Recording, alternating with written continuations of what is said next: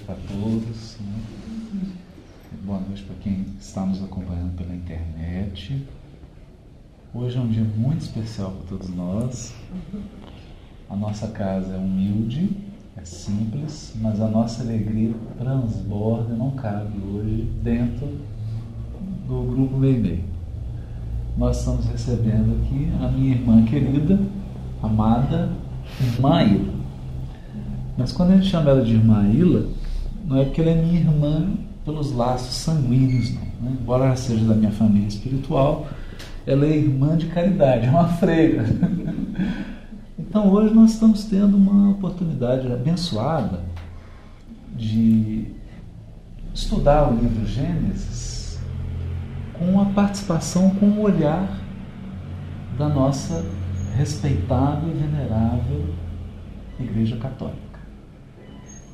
Levando à frente o nosso, nosso dom do ser, né? que é o diálogo interreligioso, mas o diálogo profundo mesmo, não aquele diálogo que fica apenas jogando confete, contemporizando, né? mas um diálogo amoroso, né, mano? Que, em que a gente consegue extrair o melhor dessas vertentes caudalosas do cristianismo, que é o espiritismo e o catolicismo. Né? Então a gente começa aqui vibrando, pedindo a Deus que abençoe o Papa Francisco, que abençoe a instituição da irmã Ila, Nova Jerusalém, os padres e as freiras dessa instituição, tanto lá quanto aqui em Belo Horizonte, e pedindo também um amparo para o nosso grupo, para o nosso trabalho, porque eu e a Maninha, né, a irmã estamos absolutamente convencidos de que estamos a serviço do Cristo, de Jesus. E é Ele que vai conduzir hoje, né, mãe? É ele que vai conduzir. É isso. É isso. Como sempre tem conduzido. Como sempre, é verdade. Então a gente queria um pouquinho, né? hoje vai funcionar quase como uma entrevista, não repara não, porque nós estamos aproveitando a visita tão boa dessa para a gente conversar um pouquinho, para quem não sabe, a irmã ela acompanha o Gênesis, ajuda, traz material, vai dormir lá em casa hoje, então a conversa vai longe. Tá. Né? Então, essas trocas aí entre, é muito intenso, muito profundo. Graças a Deus a gente tem essa oportunidade na nossa vida. E, então, e a Imaíra tem um DVD também sobre o Gênesis, já estudou mais detidamente sobre esses livros. E é importante dizer que a Imaíra tem uma atividade também acadêmica. Ela dá aula na Pontifícia Universidade Católica do Ceará, é, onde ela leciona sobre Pentateuco, é, Evangelhos sinóticos, Apocalipse, é, depende do semestre, né? depende né? Do... Mas geralmente questão bíblica. Né? Questão né? bíblica. Literatura Isso. bíblica. Isso. Então, evidentemente, ela tem contato com todos os livros da Bíblia, já se debruçou sobre todos eles. Mas, especialmente quando ela tem alguma atividade, ela dedica uma pesquisa mais profunda, um estudo mais detalhado. E o, no caso do livro Gênesis, ela tem já um DVD. Que, é, eu vou ganhar de presente hoje, né? e, e, então é, é, muito interessante. A gente quer puxar algumas coisas aqui e pedir para todos que a gente abra o coração para enxergar coisas diferentes, mas igualmente ricas, igualmente profundas. A gente quer começar primeiro pedindo para a irmã Ela falar um pouquinho, Mania, da, da questão da literatura que é contemporânea do livro Gênesis. Certo. Então, passando, né, porque nós temos um tema mais gostoso para é, falar. Né? Temos. Então, primeiro queria, quero dar boa noite para vocês aqui do centro, Mei Mei, e também para as pessoas que estão acompanhando pela internet. É, então, para mim é uma grande honra.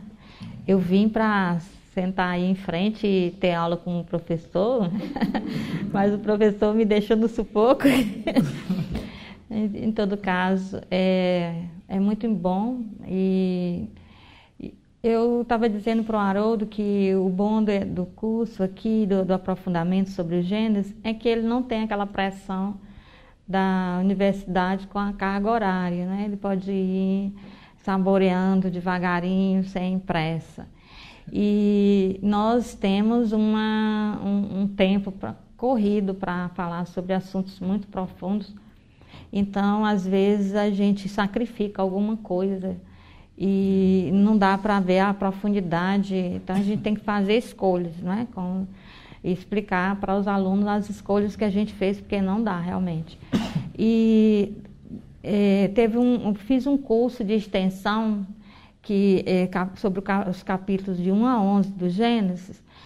É, só eu delimitei, ficou só sobre a comparação com ah, os mitos da Mesopotâmia, não é? Então, tem várias formas da gente é, se adentrar esse estudo dos Gênesis, que é muito profundo. E principalmente os textos do início são os textos da criação. Então, eu tinha que fazer a escolha, e ficou um curso assim aberto ao grande público, foi bem, foi numa, assim, num bairro bem pobre, numa sala assim, bem, que tem, tinha umas goteiras, choveu e tudo. É, e, e, tinha que ter uns baldes para. Mas também foi muito participado, foi dentro de, uma, de um ambiente católico, um salão católico, mas o, os pastores da igreja Bethesda estavam, eles foram, né? E foi muito é, é enriquecedor para nós isso. Então, mas foi é, é, só sobre esses paralelos entre os textos da criação e os textos da Mesopotâmia também da criação. E a grande diferença que a gente vê é exatamente que esse, os escritores de, de, de, é o povo hebreu, né? Então, digamos assim, o povo hebreu ele usa às vezes linguagem parecida para falar que era a linguagem erudita da época, deixar claro que falar de é, serpentes, jardins e, e, e, os, e abismos. abismos e água e essas coisas, era uma forma de dizer uma coisa difícil numa linguagem erudita, a linguagem da sabedoria da época, né? Era essa linguagem. Hoje nós abstraímos em teorias científicas, em linguagem matemática, equações e eles abstraiu para universalizar o conhecimento. É isso que nós hoje achamos que é historinha para criança, antes era, era a erudição, né? era a sabedoria da época, era assim que se é, falava de algo de forma que pudesse atingir a todos, hoje como as teorias da, da física, da física quântica tentam se expressar, não é? Então, dizer isso que a gente tem um preconceito quanto a essa linguagem, mas na época ela era a linguagem de se passar esse tipo de conhecimento. E é, mostrava erudição. Né? Colocar isso numa poesia como o capítulo 1 era muito mais difícil ainda, então mostra a grandiosidade. Então, o que, que o povo hebreu tinha de diferente, apesar de ter uma linguagem parecida, é a, a experiência que tem com esse Deus, é a experiência do monoteísmo, que não é apenas uma crença é, superficial, mas é uma experiência profunda com um Deus que os conduziu, que, que, que um Deus que estava presente com ele. Então, eles, quando colocam por escrito essa forma de, de, de falar do início, do surgimento desse, desses seres, do, dos universos, da, da, o que está ali, tudo, eles querem passar, antes de tudo, uma experiência que eles têm com Deus. Então, uma, uma, experiência muito íntima até.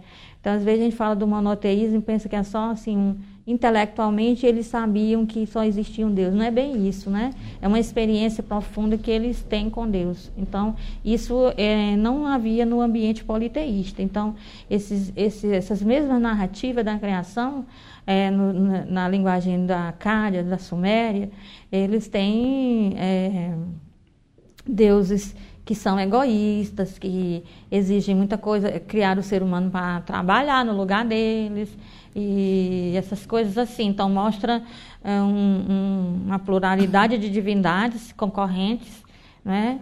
E que criam o ser humano e criam o universo e, e coloca o ser humano para eles poderem descansar, como os nobres né, da época que o texto foi escrito, que descansavam enquanto os, os servos trabalhavam. Então, eles transferiram para a linguagem religiosa a, a, a, realidade cotidiana, né? do, do, do, trabalho escravo e tudo. Então, é, mostra um Deus amoroso que, que cria o ser humano num jardim de delícia para usufruir, não é? para ter uma vida plena para ter ele que trabalha, ele que trabalha né? E quando ele descansa, ele convida o ser humano a descansar, quem o ser humano descansa junto com ele, que é diferente dos mitos que os deuses descansavam, o ser, o ser humano trabalhava para os deuses descansarem. O sábado é o, o, ser humano descansa e a natureza descansa, porque os animais que trabalham, né, na lavoura, na, e todas as coisas, eles também descansam. E, então, é, é uma coisa muito bonita e é um, é, passeia na, na, brisa da tarde, né? Com, então, é uma linguagem figurada porque no finalzinho da tarde as pessoas voltavam do trabalho, os amigos se encontravam, como nós dois nos encontramos hoje, né? Conversamos. Então eles colocam assim o ser humano e Deus, não é? Nessa uma relação, uma relação íntima de amizade. É, é uma forma de tra tentar traduzir em linguagem metafórica um sentimento interior, é um sentimento muito profundo que eles têm. Né? Isso foi o que eu percebi, assim, resumindo, é, comparando os, os textos do Gênesis com os mitos mesopotâmicos. Uhum. Agora, Maria, não sei se você percebeu, a gente tem, eh, nesses últimos estudos do, do, do Gênesis, a gente abordou um tema que é o fluido cósmico. Uhum. Mas a gente abordou esse tema com um propósito muito específico, que era o propósito de mostrar a onipresença de Deus, mostrar a providência divina e a previdência divina. Então, o estudo em si do fluido cósmico, nós percebemos isso em Kardec, é apenas um instrumento, porque a gente não sabe o que é, a gente tem uma ligeira ideia do que seja, mas sabe para que ele serve. Ele está a serviço do amor, da providência divina, da sua onipresença. E, e, e, me parece que toda essa ideia, inclusive da água, né, que a gente comparou com o fluido cósmico, ela está muito presente no capítulo 1 de Gênesis, como você mesmo acabou de falar agora. Dizer, eles não só acreditavam na existência de um Deus único, eles experimentavam um Deus único. Uhum. Eles tinham uma experiência de Deus, que é diferente só de você ler Isso. ou acreditar numa teoria ou outra teoria. É, é. é, muito mais do que uma teoria, né? É. Aí a gente queria falar um pouquinho sobre isso. Assim. É, eu quero, é, primeiro, parabenizar você por colocar nessa linguagem atual, porque o que você está fazendo com esse tema da criação, né, tratando assim a partir de, da, das teorias da, da física quântica, é, é o mesmo que o, os, o autor, os autores, as pessoas que na, na época que o Gênesis foi escrito tentou fazer com a linguagem da época. Então, a linguagem da época era aquela. E ainda então tentaram colocar essa fé no, no Deus Criador a partir da linguagem culta da época. E para que pudesse ser compreensível e atingir todas as pessoas da época. E o que você está fazendo é pegar a linguagem de hoje, da, da física atual, aquilo que nós conseguimos perceber, porque a física quântica também ela é, é criança, acabou de nascer, né? Então tem muita coisa que ainda não é conhecida, mas ela nos leva a uma humildade de, de, de, de saber que tem certas coisas que as teorias ainda não podem e, e tão cedo não poderão abranger e, e explicar, não é? mas que você está fazendo é, na linguagem atual, colocar o tema da criação na linguagem atual, assim como o, autor do Gênesis tentou, na linguagem do tempo dele, também é, se expressar, uma fé, uma experiência né, no Deus Criador. E eu quero dizer assim que eu gostei muito da, eu sempre vejo na, depois, né? Porque no, no, horário que estão aqui ao vivo eu, eu dou aula E, mas eu, eu, gostei muito da, da última aula, que gostei de todos, mas estou é, é, retomando por causa da sua pergunta. É que essa ideia, ela que, que é tão atual, ela já está presente de alguma forma na sabedoria hebraica, não é?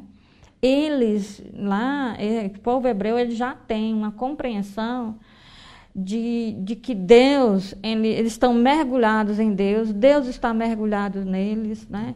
É, eles, é, eles, conseguem encontrar Deus no mais íntimo de si, eles, né? Então, é, é, é, isso aí já é uma coisa que também eles tentam, claro que eles têm dificuldade, falam é, de forma poética, não é? Então, mas eles, essa, essa coisa que você falou na, na, na última aula, não é? De, desse, desse cuidado, dessa, de, dessa ação de Deus no, dentro da pessoa, de não ficar buscando em, em, fora, mas onde é que está Deus? Né? Tá. Então, é, é, é até um paradoxo, porque ele é o ser supremo, ele é sempre transcendente, ele é mais, então ele está sempre além, não é? Mas ele também ele é o mais íntimo, ele é o, mais íntimo nas criaturas, não é? Ele está no, no, no mais interno das criaturas. Então, eles já sabiam disso, né? E eles já, de alguma forma, começavam a pontuar essa coisa. E isso é muito importante, porque você vê que até retomando o, texto do Levítico, se eu falar demais, você. é, retomando o texto do Levítico, que também você falou, ó, o santuário ele é, não é como os outros santuários das outras civilizações, né? Uma subida, ele é na horizontal. Então, onde é que qual é o lugar do, do santuário do deserto que representa é o lugar de Deus. É, o, é a sala mais íntima do santuário, é o Santo do Santo. Que é a sala mais íntima. Né? Que as pessoas vão do mais externo para o mais íntimo. É, então, é, eles também traduziram isso. centro lá, né? Do centro do. Tribo, né? tá no, é, meio, ele, né? no meio. O santuário está no meio do acampamento e o Santo do Santo é o lugar mais íntimo do santuário. É que eles querem passar isso de no mais interno, né, de alguma forma. Mas aí todos nós estamos mergulhados também nele, é, respiramos, né, né é, você, nele. Você se lembra assim de alguns textos? Que, que, que... É, o Salmo 139, no início, o Salmo 139, 139, ele sofreu um acréscimo a partir do versículo 19, mas ele é um salmo que ele diz que não dá para se esconder de Deus. Porque se a pessoa for o mais alto, né? Se você quiser ir ler, com a sua uhum. voz bonita, melodiosa. Isso aqui é bom ter uma irmã, né? É, uma irmã assim. Então, vamos. Estou testando. Tá testando demais, inclusive, né? tá testando até demais, né? É. Como eu sempre digo, que problema isso, é né? Que, que coisa. Que coisa. É. Bom, então diz assim: Senhor, tu me sondas, me conheces, sabes quando me assento e quando me levanto. De longe penetras os meus pensamentos, esquadrinhas o meu andar e o meu deitar, e conheces todos os meus caminhos. Ainda a palavra me não chegou à língua, e tu, Senhor, já a conheces toda. Tu me cercas por trás e por diante, e sobre mim pões a mão. Tal conhecimento é maravilhoso demais para mim e sobremodo elevado não o posso atingir. Para onde me ausentarei do teu espírito? Para onde fugirei da tua face? Se subo aos céus, lá estás. Se faço a minha cama no mais profundo abismo, lá estás também. E tomo as asas da alvorada e me detenho nos confins dos mares, ainda lá me haverá de guiar a tua mão e a tua destra me sustentará. Se eu digo, as trevas com efeito me, me cobrirão, e a luz ao redor de mim se fará noite, até as próprias trevas não te são escuras. As trevas e a luz são a mesma coisa, pois tu formaste o meu interior. Tu me teceste no seio de minha mãe. Graças te dou, visto que por modo assombrosamente maravilhoso me formaste. As tuas obras são admiráveis e a minha alma o sabe muito bem. Os meus ossos não te foram encobertos, quando no oculto fui formado e entretecido como nas profundezas da terra. Aí tem mais um pedacinho. É. 139? 139. É uma forma dele, dele se colocar em oração e dizer assim, mas eu sou, eu sou uma obra maravilhosa. Não, só as outras obras, mas eu sou uma obra maravilhosa. E não tem jeito de fugir. Que Deus está em cima, embaixo, Tá, do lado, aí onde ele- eu for, ele está. ele começa nas, na- nas distâncias, né? O mais alto que eu puder ir, o mais baixo que eu puder ir, né? O mais distante, nos mares, no, no fundo do mar, não tem jeito de me esconder. um pensamento, né? Ele É, aí, osso, né? Aí para eles os ossos é o que há de mais íntimo, de mais profundo, não é etsen, né, em hebraico, é, é simboliza a essência, a essência. Então, é, os ossos para eles seria o primeiro que que seria é como a- é, você vai construir a casa, aí você coloca aquelas colunas, aquele aqueles pré-moldados, aquelas, né? O alicerce. É o alicerce, aquela- então seriam os ossos. E, e é, o, é o que é feito primeiro, que ele diz, e é o que fica por último, quando os músculos né, se vão, né? Quando tudo Tudo aí decompõe, se decompõe. Então ele fica imaginando Deus formá-lo dentro do útero materno. É, e, então ele, ele fica assim, tudo não dá, porque se, se ficar a escuridão mais escura, é, para ele é igual a, a luz mais intensa. Ele, ele, ele coloca a mão sobre a minha cabeça, tá na minha frente, tá nas minhas costas, ele me rodeia todo. Aí, tá no mais íntimo, que os ossos são os mais, o que é que há de mais íntimo, né, que eles pensam. Então é, é assim, é isso. Ele já tem essa essa consciência de que não, não, é, não, há não se pode não se pode ser exterior a Deus, ou Deus está no exterior da pessoa. Ele envolve e ao mesmo tempo ele está no íntimo, né? É, Paulo fala disso, Maria? Na carta aos Efésios, ele tem uma, uma frase, né, que é, acho que é 3,18, né? Carta aos Efésios, que ele é ah, tem sempre assim uns um ponto de interrogação aqui, deixa eu ver. Acho que poderia É. ler até o 14. Pois o com sua 20. voz melodiosa. Belo, a belo dado. Fazer a voz assim, olha. É, então está em Efésios, né, capítulo É. 3, versículo. Vou ler do 14 ao 21. Por esta causa me ponho de joelhos diante do Pai, de quem toma o nome toda família, tanto no céu como sobre a terra, para que, segundo a riqueza da sua glória, vos conceda que sejais fortalecidos com poder, mediante o seu espírito, no homem interior. E assim habite Cristo no vosso coração pela fé, estando vós arraigados e alicerçados no amor, a fim de poderdes compreender com todos os santos qual é a largura e o comprimento, e a altura e a profundidade, e conhecer o amor de Cristo, que excede todo entendimento, para que sejais tomados de toda a plenitude de Deus.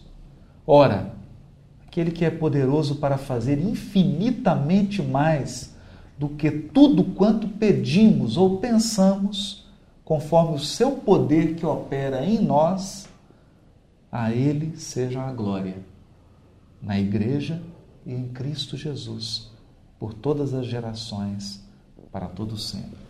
Amém. É um texto bonito porque quando ele fala é, na altura, no comprimento, na, na largura, na profundidade, ele está falando também disso que a gente estava um pouco do salmo, do salmo né? Então, é, altura. altura. Deus é o ser supremo. Eu, eu não vou atingi-lo, eu não vou conseguir dar conta de. Ele é sempre mais alto. Ele né? sempre é. né? Mas a largura, né? Ele me envolve e a profundidade ele está interno, né? Então, para ele é o amor de Cristo que que mostra isso, né? A, a, vida do Cristo, a atividade do Cristo, que é o amor, né? a vida do Cristo é resumida no amor, é que nos dá hum, poder, essa, ele, experiência. essa experiência. E aí ele, isso aí na realidade é uma oração. Ele diz: Eu me prostro de joelho, me coloco de joelho para pedir. Eu desejo né, intensamente que vocês possam fazer essa experiência de saber o quanto Deus é supremo, mas também o quanto ele envolve e quanto interno ele está. Não é? E é, eu lembro desse versículo porque ele foi uma carta de Bento XVI aos jovens. E foi interessante, porque o Bento XVI, todo mundo sabe como é que é, né? Assim, bem rígido, aquele alemão rígido e tal. E ele escreveu uma carta aos jovens que o título era Alicerçados e Arraigados em Cristo. Aí ele foi e escreveu assim: Jovem, eu, que, eu gostaria de dizer para vocês que eu, na época da guerra, quando eu era jovem, eu duvidei da existência de Deus. Eu tive uma crise de fé. Ele diz isso na carta, aberta ao jovem. Eu tive uma crise de fé, mas eu não sucumbi, porque ah, estava alicerçado e enraizado em Cristo. É, eu convido vocês a fazerem uma experiência, porque se vocês fizerem a experiência, isso segura vocês em qualquer momento, né?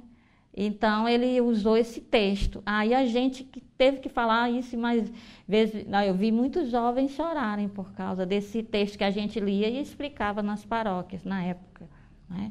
E foi aí que ele fez o convite para o primeiro encontro dele com a juventude, né? Porque a juventude estava acostumada a encontrar com João Paulo II, que era aquela simpatia é, e tudo.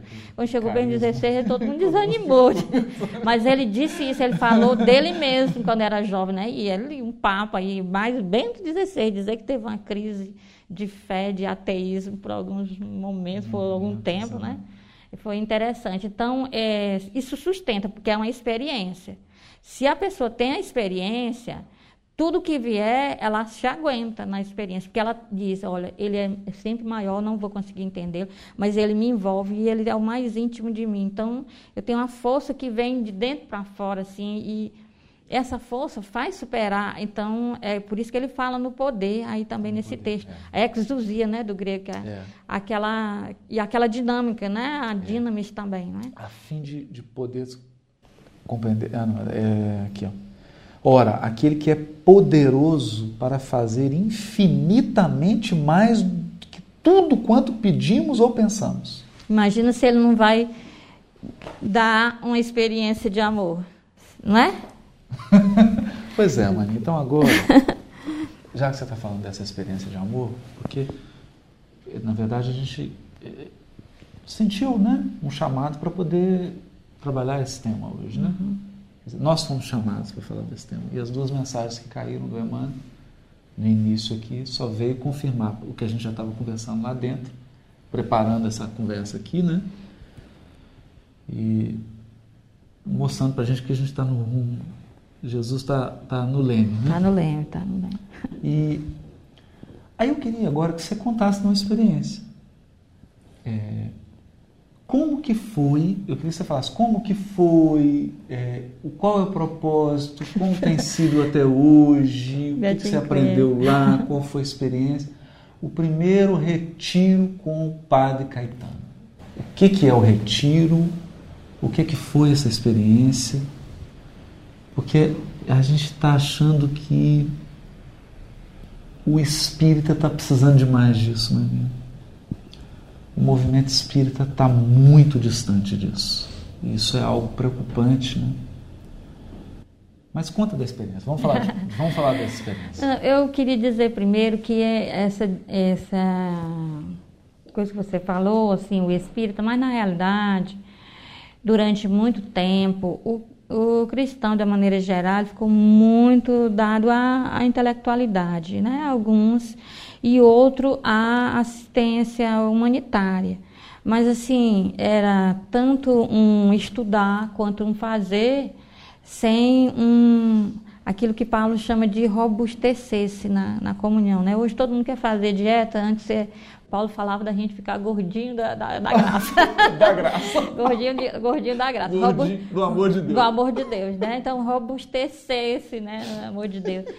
Então, aí acho que foi uma época geral que a gente se distanciou muito do, dessa da, da coisa da experiência, de de, de, ter a nossa sensibilidade alimentada, porque a gente ficou muito a intelectualidade estava alimentada a praxis, né, o a, fazer. fazer, né, mas essa parte da sensibilidade é, é, ficou há algum tempo, de uma maneira geral, no protestante, no católico também. Mas hoje há um retorno, há uma busca por essas experiências profundas, não só dentro do cristianismo, mas também fora do cristianismo. Até mesmo as pessoas que, que no, querem num feriado um pouco de paz e para um turismo ecológico, elas, no fundo, elas estão querendo uma interiorização, às vezes sem, sem conseguir dar esse nome. Né? Então, às vezes, são pessoas que não estão ligadas a nenhuma fé, nenhum grupo religioso, mas elas sentem uma necessidade de, de, de silêncio, de paz, de, de, de, estar em harmonia com a natureza. E, e isso tudo é um, uma sede que, de algo que ficou sufocado durante algum tempo. Então, o retiro, ele geralmente se chama exercícios espirituais, porque foi esse nome que o fundador dos jesuítas deu, que é o, o Inácio de Loyola, né? Então, ele era um soldado e fazia o exercício físico. Exercício físico.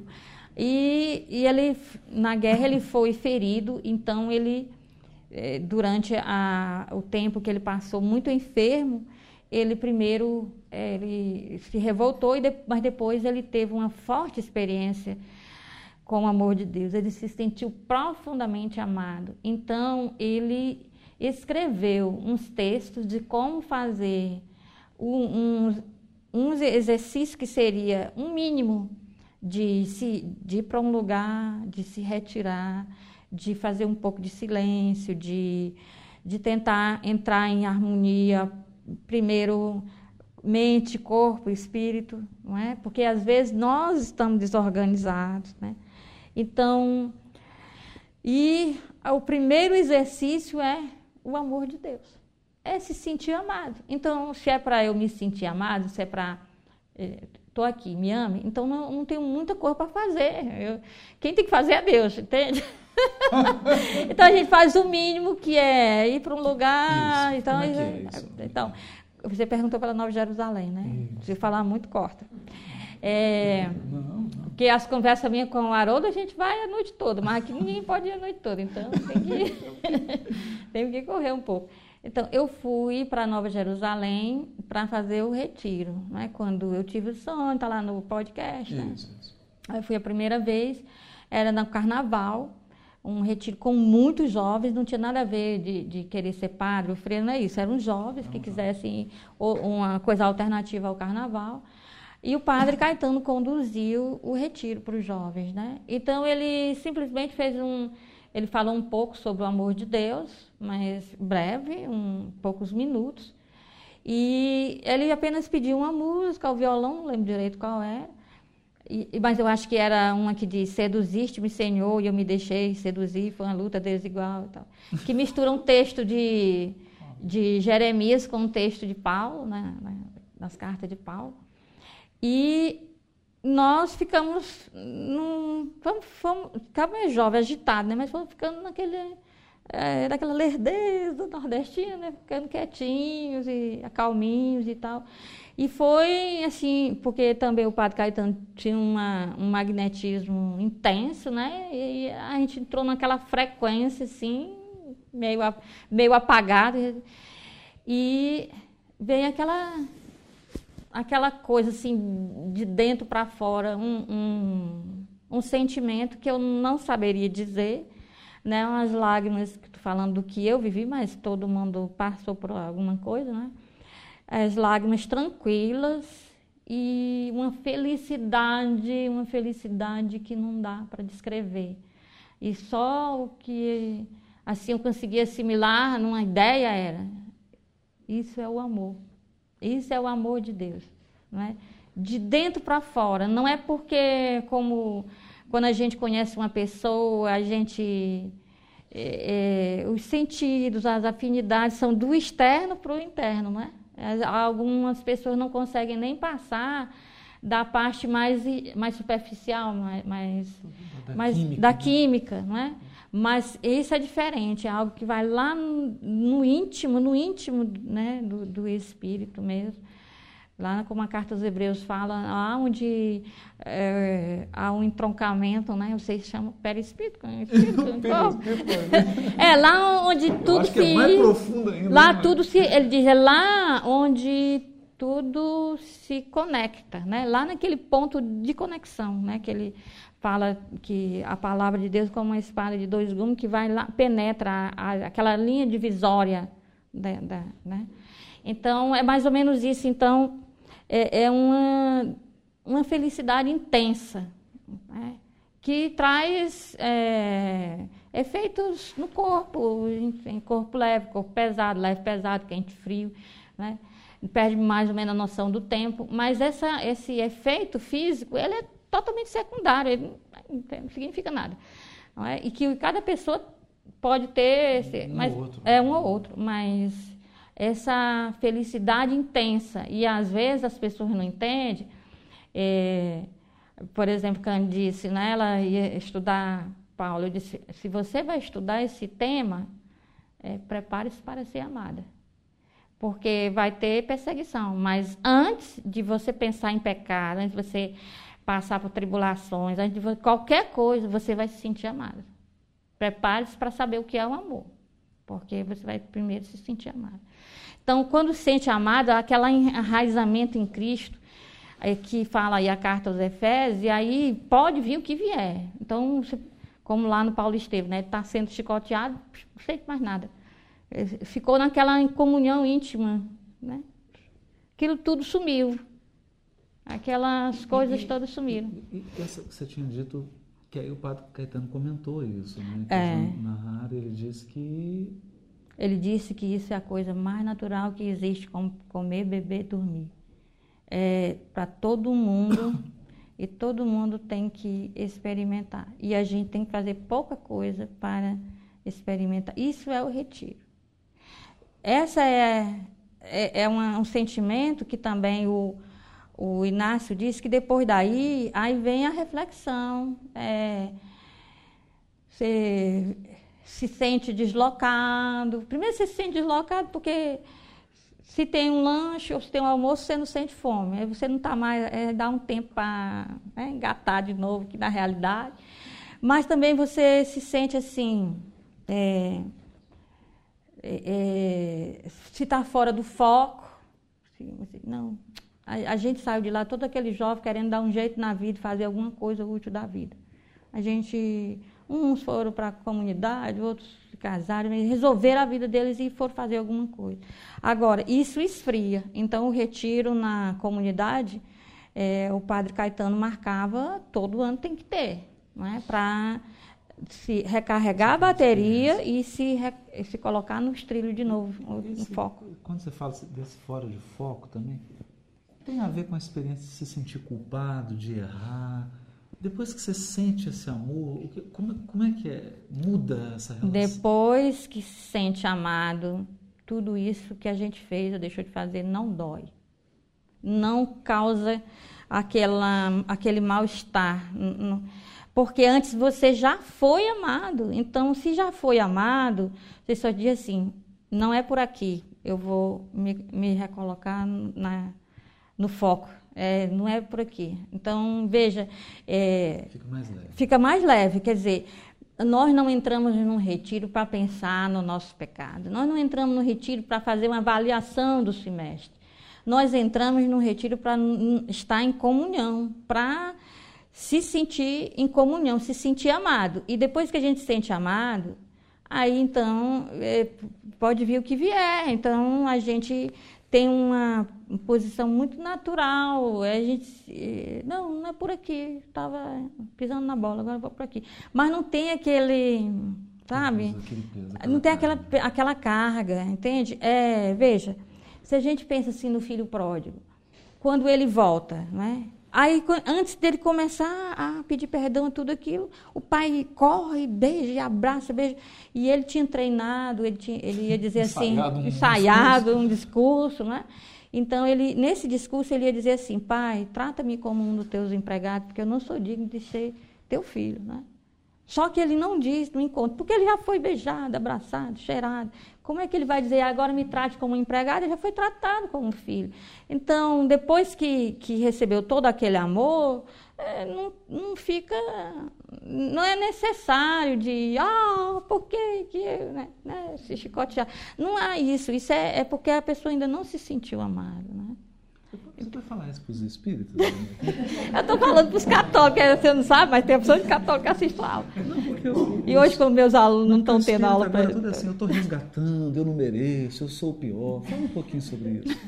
Depois que a pessoa se sente amada. qual é a visão, dela, qual é a visão dela de karma depois que ela se sente amada por Deus? Olha, depois que se sente amada por Deus, qualquer coisa, mas qualquer coisa é muito insignificante comparado com o amor de Deus.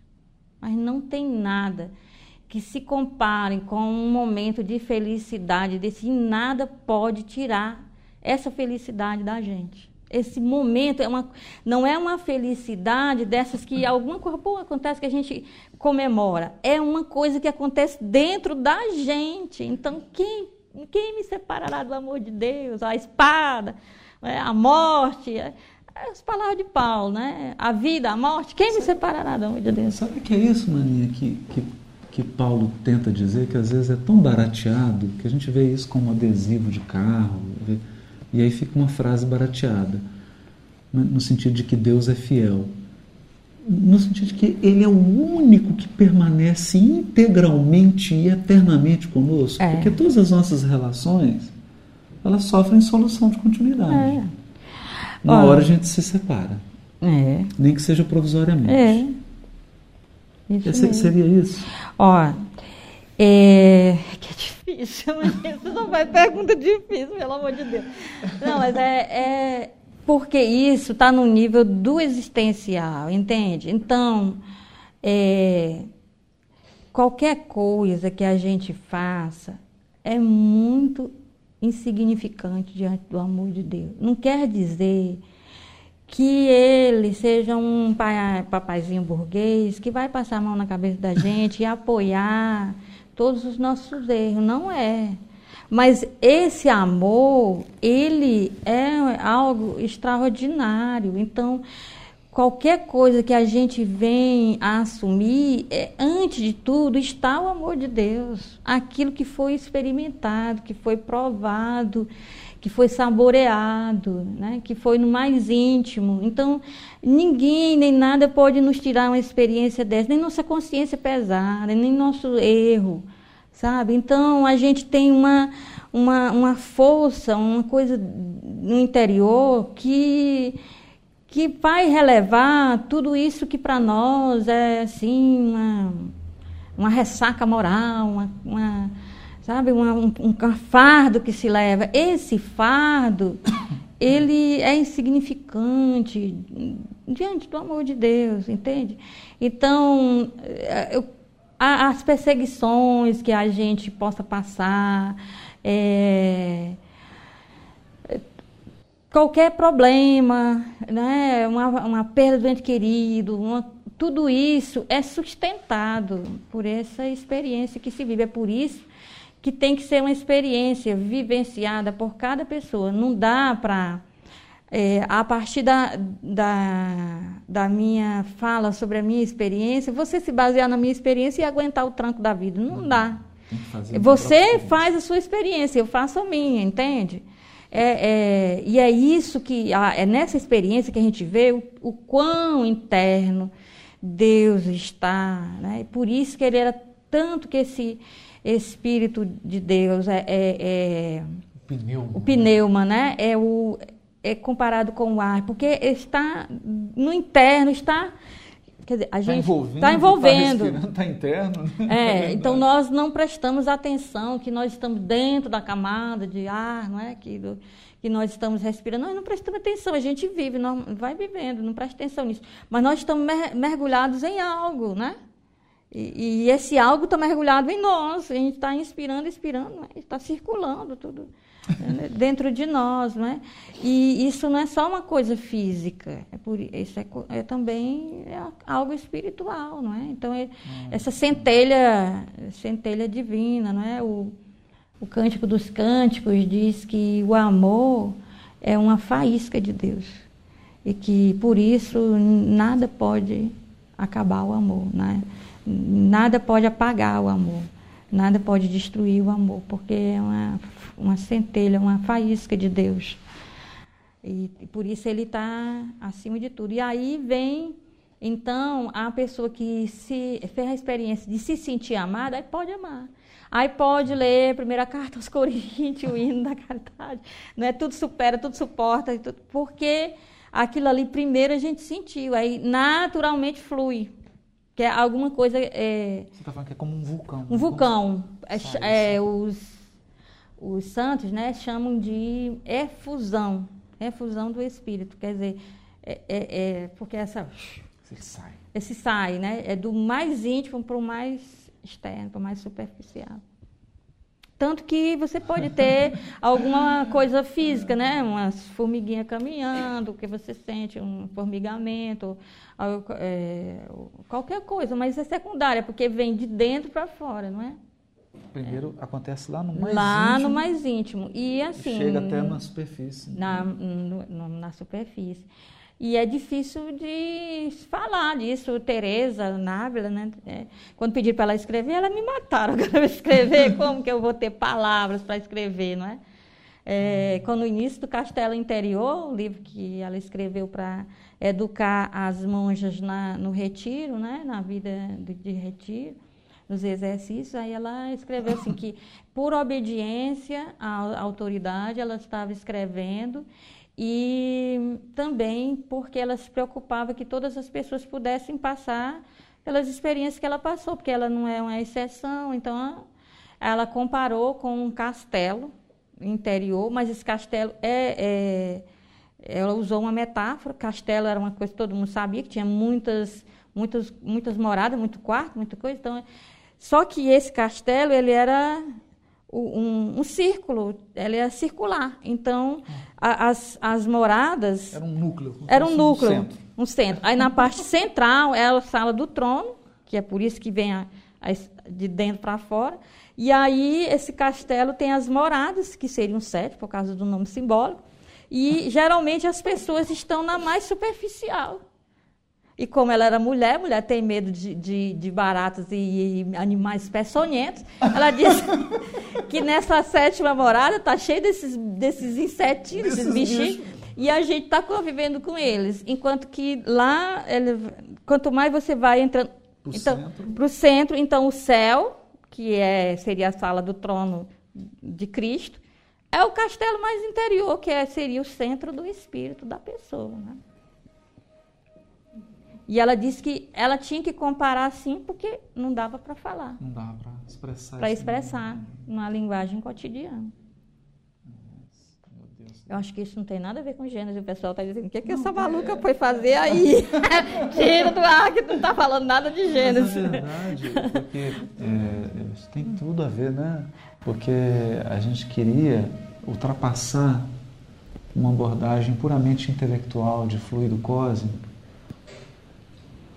para que começasse realmente a, a, a ter uma experiência de um, de um Deus que está no, meu, tá no, mais, no meu mais profundo uhum. centro, no meu mais profundo eu, que no livro dos Espíritos chama da consciência, né? que é o, uhum. esse núcleo profundo, né? onde, onde, estão, onde está a lei divina, onde está Deus, onde estão todos os potenciais divinos. Né? E a partir daí, e a gente tem uma, uma simbologia também, uma, uma linguagem, que isso é tudo uma linguagem, é uma, linguagem, né? uma maneira é. de expressar, né? Na obra de André Luiz, ele fala dos centros vitais. Então, que no, no interior, que é do, no centro mesmo do cérebro, está né, o coronário, seria o mais central, né? que é a, a, nossa parte onde, onde se dá a comunhão divina. E a partir do coronário, aí tem o frontal, o laríngeo, o cardíaco, isso na visão de André Luiz, uhum. né? o plexo solar, o gástrico e depois o genésico que seriam aquelas forças mais que nos conectam com, com as formas, com o mundo das formas, com o mundo material. Né? E é interessante você falar isso porque sai do retiro, não tem nem vontade de comer, né? porque a pessoa está é. tão vivendo uma, uma, profunda experiência de interior, né?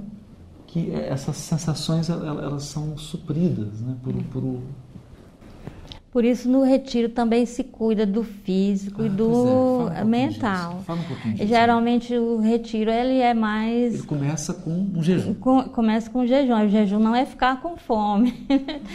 o jejum é você é, ter um alimento que te ajuda a.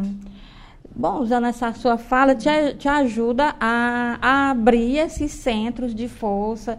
Então, tem uns chás Aí vai começar a purificar aos poucos da, da carne, porque a carne ela tem proteína, mas ela muito, né? é, materializa é. muito, ela pesa, né? Então vai aos pouquinhos tirando a carne, vai diminuindo isso, né? Algumas pessoas têm dificuldade, então a gente no retiro cada um vai no seu ritmo, né? Ninguém é, vai, como fazia São Francisco, já que você não aguenta ficar com fome, vamos comer o franguinho, né? então a, a, gente vai entrando numa, também a dinâmica da, do psique, né? É, nós estamos numa vida agitada, então a gente leva um tempo para desacelerar a, a mente, né? Então não é assim, eu entrei no retiro aí já já tive aquela grande experiência. Não, às vezes é lá para o último dia, tal, porque você vai entrando no retiro devagarinho. Então, o seu corpo. Suave, alimentação suave. Aí, quando a gente, é, às vezes, vai fazer o silêncio, aí pensa mil e uma coisa. Então, é, isso aí a gente tem, vai acalmando a mente, vai colocando uma frequência. Agora, só que assim, a gente está em contato com a natureza, está todo mundo querendo a mesma coisa, a pessoa que está assessorando ao retiro, o retiro já deixou não sei quantos a gente chama intercessão, você chama vibração, né? É responsável por, né? Ah, tem os, os, os é, a sustentação é, vibração? Tem, tem, a gente chama intercessão. intercessão. Aí tem aquelas pessoas que intercedem. É, intercedem, falam, e aí tudo vai ficando até todo mundo ficar igual, né? Mesma. E, e isso tudo, para a pessoa ficar Zen. mais leve e mais sensível. Mais leve e mais sensível. Então tem que ir desacelerando, a gente tem que sair do nosso ambiente cotidiano, a gente tem que ir para um outro lugar, né? não pode ser no lugar que a gente já vive o tempo todo. Mas, nossa casa, nós tínhamos uma casa de retiro lá para os outros, mas quando a gente tem que fazer, a gente vai para outro, outro lugar. lugar, que é, tem que sair daquele ambiente, né? E Porque isso aí faz um efeito também, né? E quando você faz esse silêncio interior, você, você disse uma vez para mim que aí você começa a ter... É o silêncio interior nos dá os insights. Né? Primeiro, ele possibilita a experiência, né? Que, que, porque assim, uma coisa é o Padre Caetano chegar e cantar uma música e todo mundo entrar num, num ambiente, né? Mas outra coisa são os pobres mortais.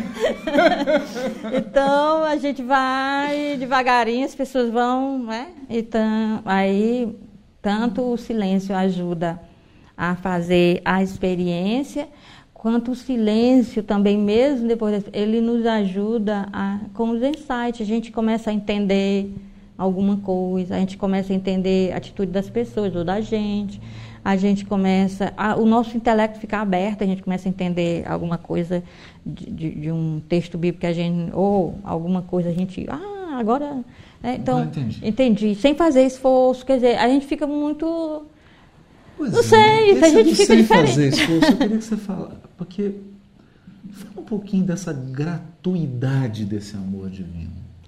Qual que é a terminologia? Porque eu acho que a, o termo graça é um termo sensacional, porque graça já diz, é de graça, né? quer dizer, é gratuidade, é ele que vem, é ele que vem. Então, é, ele pode invadir a- o nosso cotidiano, como fez com Paulo, que encontra ali, ou a gente pode se colocar à disposição, a gente faz o mínimo, né? A gente vai para um lugar adequado, tem uma pessoa mais experiente que, que a gente chama de assessor, que vai assessorar o, o retiro, vai dar alguns textos, vai falar algumas experiências, como eu falei aqui, tudo, mas é só para, né? Vamos, vai ajudar nos exercícios de, geralmente a gente canta uma coisa que chama de mantra, que a gente repete a, a um refrão várias vezes para dar um ambiente, mas é o mínimo que se faz, porque cabe mesmo a iniciativa é, é de Deus, quer dizer, a gente só não vive isso todo dia porque a gente não para que a gente não para, a gente é muito agitado, né? Mas as pessoas que estão numa vida mais silenciosa, elas vivem isso quase todo dia, se não todo dia. Sintoniza. Sintoniza, é, é uma sintonia. Porque Bota na não- frequência Não tem certa. nada de mágico. Não tem nada de na mágico. É uma coisa natural. Natural. É Deus ama e Ele ama. Deus nos ama. O problema é que a gente não se sente amado. E quando a gente se predispõe, aí a gente se sente amado. Né? Ele nos ama porque ele é bom, porque ele é amor. Não independe se a gente merece ou não. Ele ama porque ele não pode ir contra si mesmo. E ele é amor.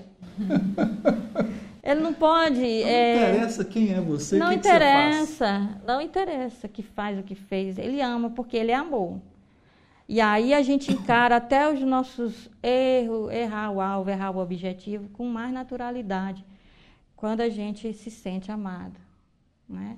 Não é que a gente agora, ah, Não, rela relativiza. Não, é porque a gente está é ali. rebeldia, Não é né? rebeldia, a gente está alicerçado e enraizado nesse amor, e é de dentro para fora, então não tem como, né? Aí, Hum. tá. Oh, meu Deus. É que você falou, né? E interessante que é, não vai funcionar se você ficar no retiro eternamente, né? Não, Né? Você, É. você vai, né? Se aula de energia. E é. é é importante voltar, né? Para não ter aquela impressão. Então, para que eu esteja nesse momento, eu me retiro, não é? E fico naquele, naquela condição sem retornar. Como é que é isso? É a transfiguração, não é? Que Pedro já se empolgou. Agora vamos construir três telhas, vamos ficar aqui pro resto da vida. Jesus, vamos não, vamos descer aqui o, o monte que nós temos as coisas para fazer. trabalhar. Nós temos que trabalhar lá em Jerusalém. E foi né? para Muvuca, em Jerusalém, Foi. pela festa das tendas. Devia ter mais de um milhão de é. pessoas na cidade. Se você já está integrado, não é? então você eh, pode ir para o mercado. É isso que ele disse. Se você foi. A, a, a mística é: se você foi para o Tabor, você pode ir para o mercado. Porque naquele tempo, o mercado era o, o ambiente mais bagunçado que existia na face da terra. Hoje nós diríamos assim: você pode ir para o trânsito na hora do rancho, né? Se Não você, tem ir, problema. depois Pode ir. Pode ir ir. você já está conectado. Está conectado. Então, você não fica lá, ele, você volta para o dia a dia.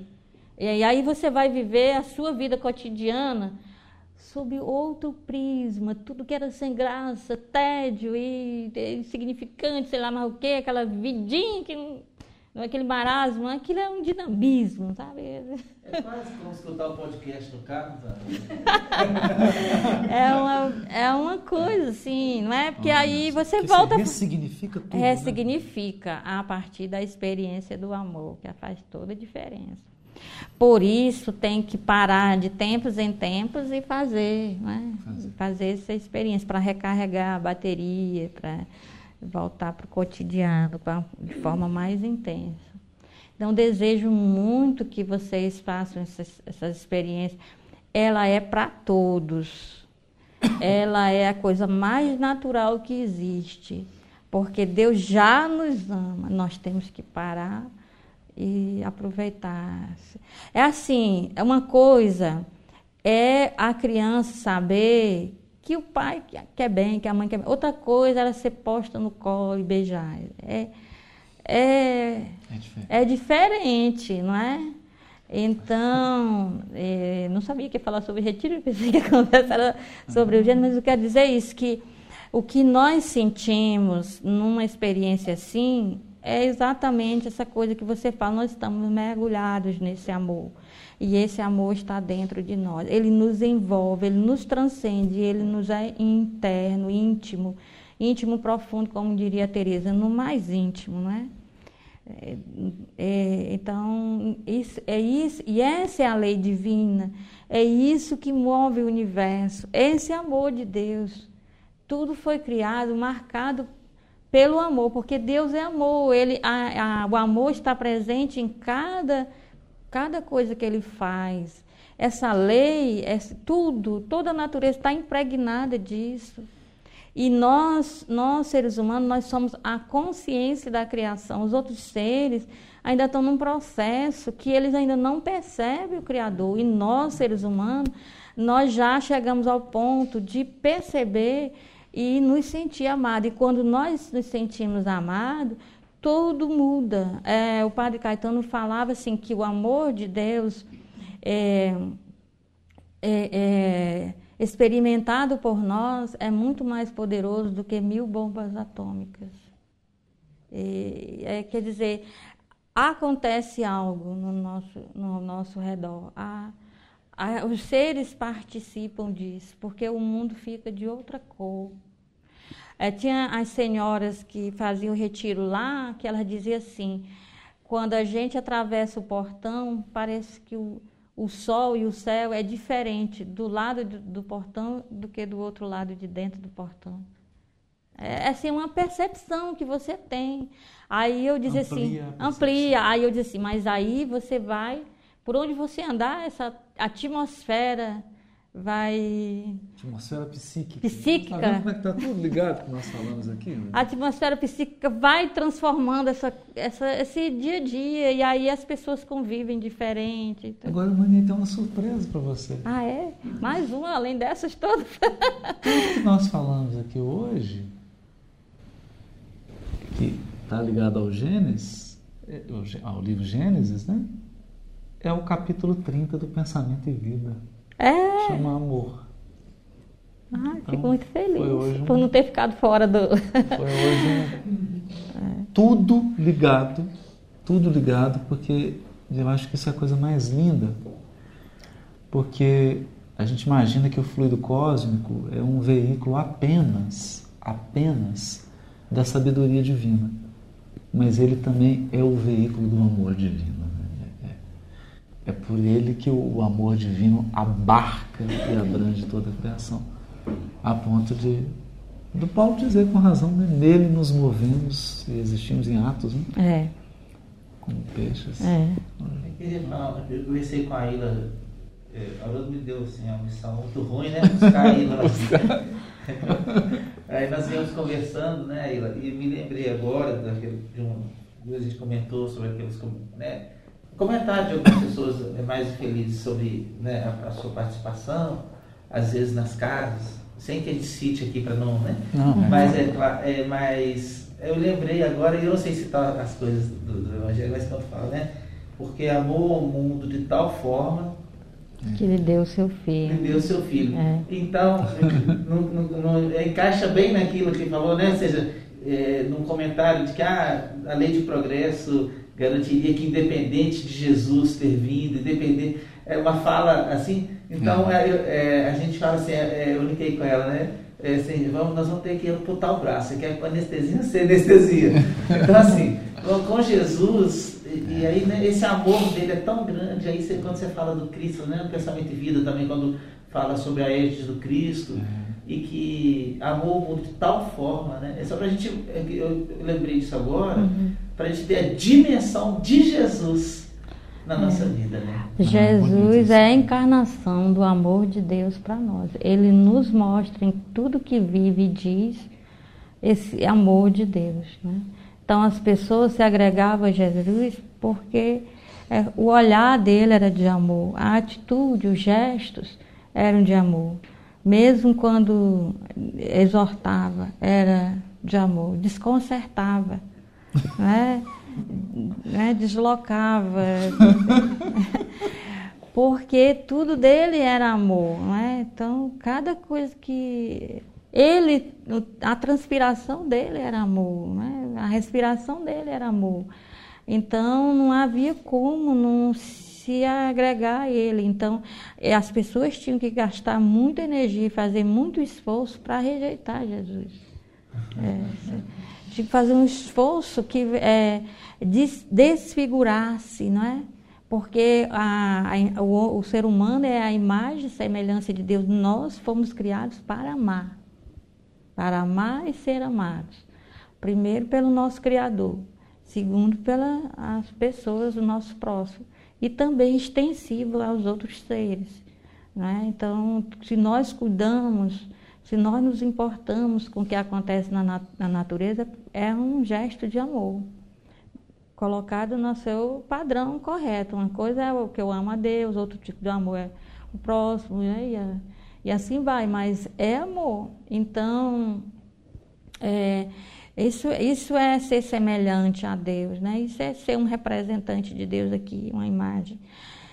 Agora, não vivenciar isso, fechar seu amor, é perder a constituição humana mesmo né? É, desfigurar-se, é, é, até mesmo às vezes é, fisicamente, quando a gente visita certos ambientes, como um, um, presídio, alguma coisa, às vezes a gente vê as pessoas que elas, elas têm um, um físico é, desfigurado, é? um rosto desfigurado, é, a expressão é desfigurada.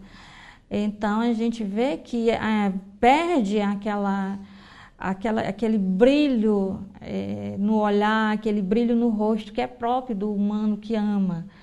E, e acho que perde, é, desfigura-se e, e, animaliza-se, ou, ou, então, mais uhum. que isso, se transforma numa fera, num, num ser que perde o seu, não sei, o seu, o seu corpo, o seu corpo físico, o seu corpo espiritual, porque desfigura, porque a falta de amor desfigura a gente, ela nos, ela nos, nos deixa disforme, a gente perde a forma humana.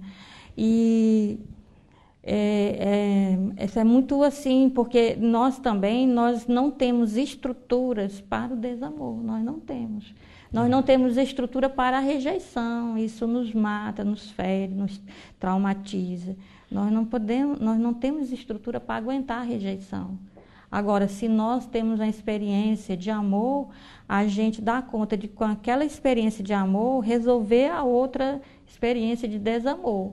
Mas que a gente tem estrutura para o desamor, a gente não tem. Eu acho interessante que Jesus falou assim para Tiago e João: Vocês são capazes de beber o cálice que eu vou beber? E ele disse: Sim. Ele disse: Ainda não. Porque o cálice amargo era o desamor que o colocou na cruz.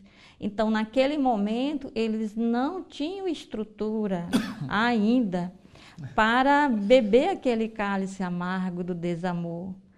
Eles ainda precisavam crescer nessa experiência de amor. E depois, né? Eles eu, se robusteceram, aí aguentaram o martírio Tiago, por exemplo, né? Foi martirizado, né? João aguentou uma vida longa, levando né, muitas rejeições e tudo, muita perseguição que ninguém sabe que é pior se é um, martírio, né? Mata logo ou deixa viver muito tempo, né? Aos pouquinhos. Eles não, naquela época eles não estavam com estrutura para isso. Então é preciso provar um pouco para nós não somos, nós não temos estrutura para o desamor, porque nós fomos criados para amar e ser amado. Isso vai contra o que nós somos, né? Então a gente não sabe lidar direito com isso. E Olha, o amor é a cura, né? É, o amor é a cura. E tem uma musiquinha, né, Haroldo, que eu canto como mantra, que é assim. O amor é a cura para qualquer criatura que se lembrar. Vamos cantar nessa música, ela vai ser a nossa prece de encerramento. Original, o amor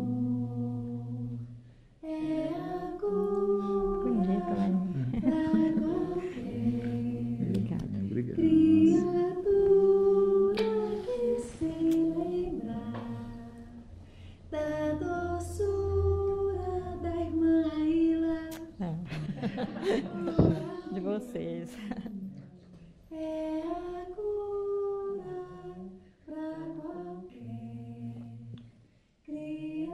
criatura que se lembrar da doçura original. Bonito demais. Nossa. Boa noite para todos. No- Boa noite. Um amor de Deus. Não.